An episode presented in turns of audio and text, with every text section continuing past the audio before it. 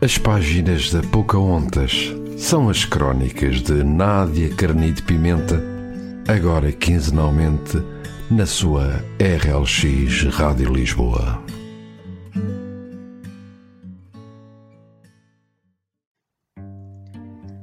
Boa noite, boa noite a todos. Obrigada por estarem desse lado. Este é o programa As Páginas da Pocahontas e eu sou a Nádia Carnite Pimenta. O tema que vos trago hoje são os fantasmas.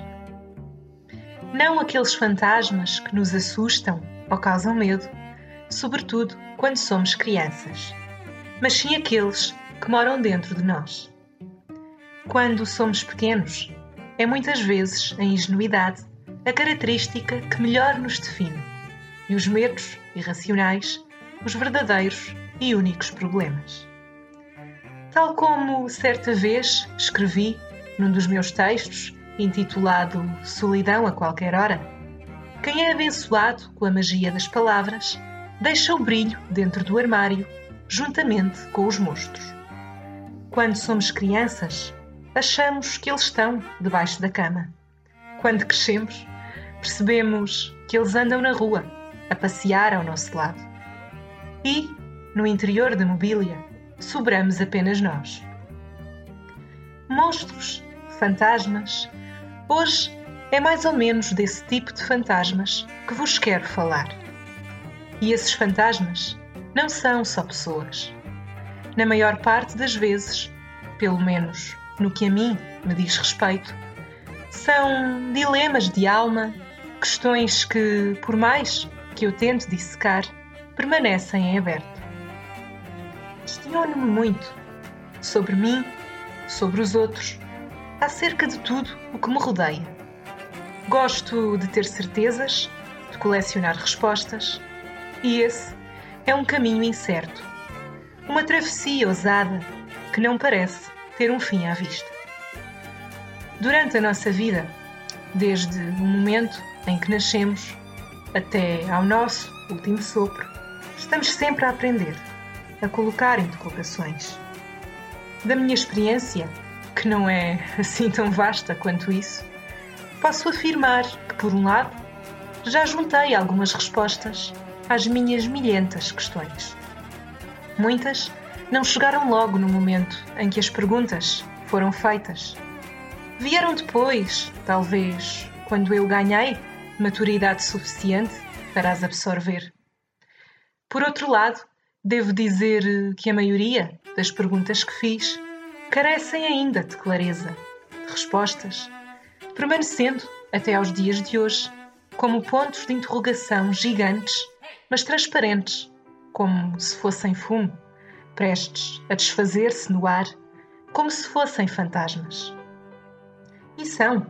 São fantasmas porque insistem em ficar, em fazer-me pensar, por vezes em desenvolver um medo meio irracional e, falando cruamente, em dar-me cabo da cabeça. Com o passar do tempo, arranjei forma de os arrumar a um canto ligeiramente distante, nas gavetas que ocupam o meu pensamento. Tentei não lhes dar a relevância que antes tinham.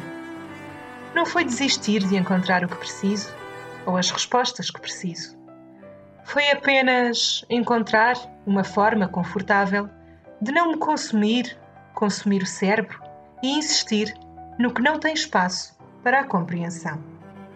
Contudo, os meus fantasmas dão-me inspiração. Ao dissecá-los, consigo escrever imensos textos, divagar no papel ao seu sabor.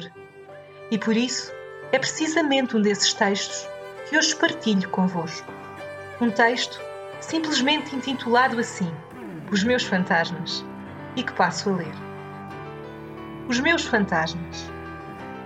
Aos meus fantasmas, agradeço-lhes o tempo dispensado. Tudo o que vivi serviu para aprender e tornar-me no que sou hoje. Sento-me na mesma mesa, igual a sempre, e sinto o sabor dos meus fantasmas na língua.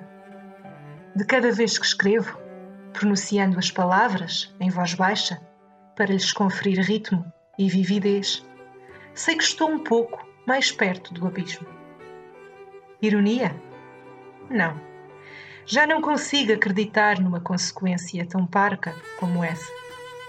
Porque as minhas consequências advieram dos meus fantasmas. E a esses eu agradeço-lhes com toda a pompa e circunstância por aquilo que me deram. Deram-me sempre, sim. O que foi mau serviu como lição. Não cometer o mesmo erro duas vezes, fingindo que não os cometi multiplissimamente, só para me certificar de que um erro é sempre um erro. O que foi bom ditou-me a verdade e a certeza, permanecendo em mim sob a forma de memória. Há dias em que os meus fantasmas me assaltam demais, extenuando-me até ao limite. Mas, em ocasiões calmas, como hoje, gosto de me sentar na mesa, onde por norma escrevo, e dedicar-lhes uma vénia sentida. E nunca antes um assalto foi tão bom. Nunca antes um assalto foi tão certo como aquele que os meus fantasmas me fazem. Corrompem-me a alma dissecam desde músculos a pensamentos, trazendo-me o que há muito tempo perdi a esperança de conseguir ter.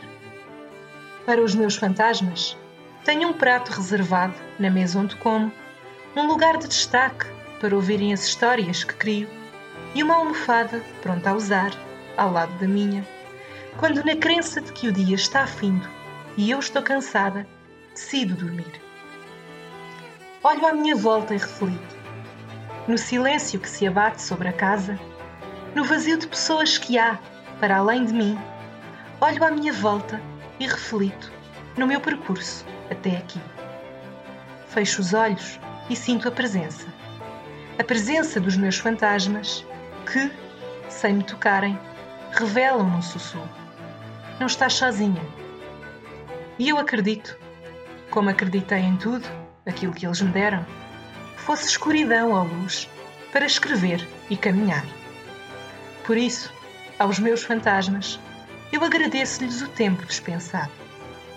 Quando era pequena, tinha medo do escuro, medo dos fantasmas remetidos à categoria de seres de outro mundo. Hoje, se aqueles existem, mas que não fazem mal a ninguém.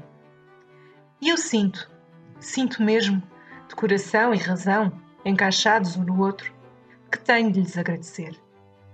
Aos meus fantasmas, faço-lhes uma vénia sentida.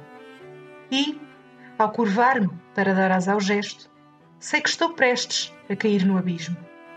Mas não me importo. Já perdi demasiado tempo a importar-me com demasiadas coisas. Mesmo que caia, não me importo. As quedas, os tombos, os fantasmas e eu estamos todos no mesmo barco e o fim da travessia será a história que nunca pensei em escrever. Com este texto, pretendo mostrar-vos, segundo a minha visão, claro, que o caminho é gradual e que, mesmo os fantasmas, que à partida parecem permanecer sempre em nós, sob a forma de perguntas sem resposta, como algo ilógico, sem resolução à vista também conseguem, devido à nossa força de vontade, ser remetidos a um outro patamar o patamar segundo plano. A vida mostra-nos que nem sempre seremos capazes de compreender tudo e que tudo depende da importância que damos ao que quer que seja. Tudo, incluindo o nosso bem-estar. Só há muito pouco tempo é que eu própria comecei a ser capaz de transformar os meus fantasmas em algo minimamente positivo. Como algo a reter, a refletir, a pensar, mas fazendo de modo a que isso não me tirasse o sono. O desafio que hoje vos lanço é: arrumem as gavetas do vosso pensamento, os lugares por norma demasiado preenchidos da vossa alma. Façam uma seleção e deixem permanecer apenas o que merece ficar. E aos fantasmas que não conseguirem expulsar, deem-lhes a mão, conversem com eles e transformem-nos em experiência de vida. A vida tem muito mais luz quando trazemos em nós a leveza necessária para a receber. E, como é hábito, visitem-me através das redes sociais e do meu site. No Facebook, pesquisando por Nádia Carnide Pimenta, autora. E no Instagram, em Nádia Carnide Pimenta, ponto autora. Para acompanharem os textos e reflexões que vou escrevendo, acedam ao meu site em nadiacarnidepimenta.wixsite.com barra Nádia. Durante este mês, março, estou a fazer uma promoção aos meus livros Diamante do Sul e Da Ponte para Cá. Para encomendar os livros com desconto e autografados, e durante este mês também com portes de envio grátis, basta enviar uma mensagem para uma das minhas páginas nas redes sociais que mesmo agora referi. Fiquem com a música Bring Me to Life dos Evanescence. Até daqui a duas semanas e não se esqueçam que mesmo tudo o que parece escuro e assustador precisa apenas de uma oportunidade para se tornar mais simples e ver a luz.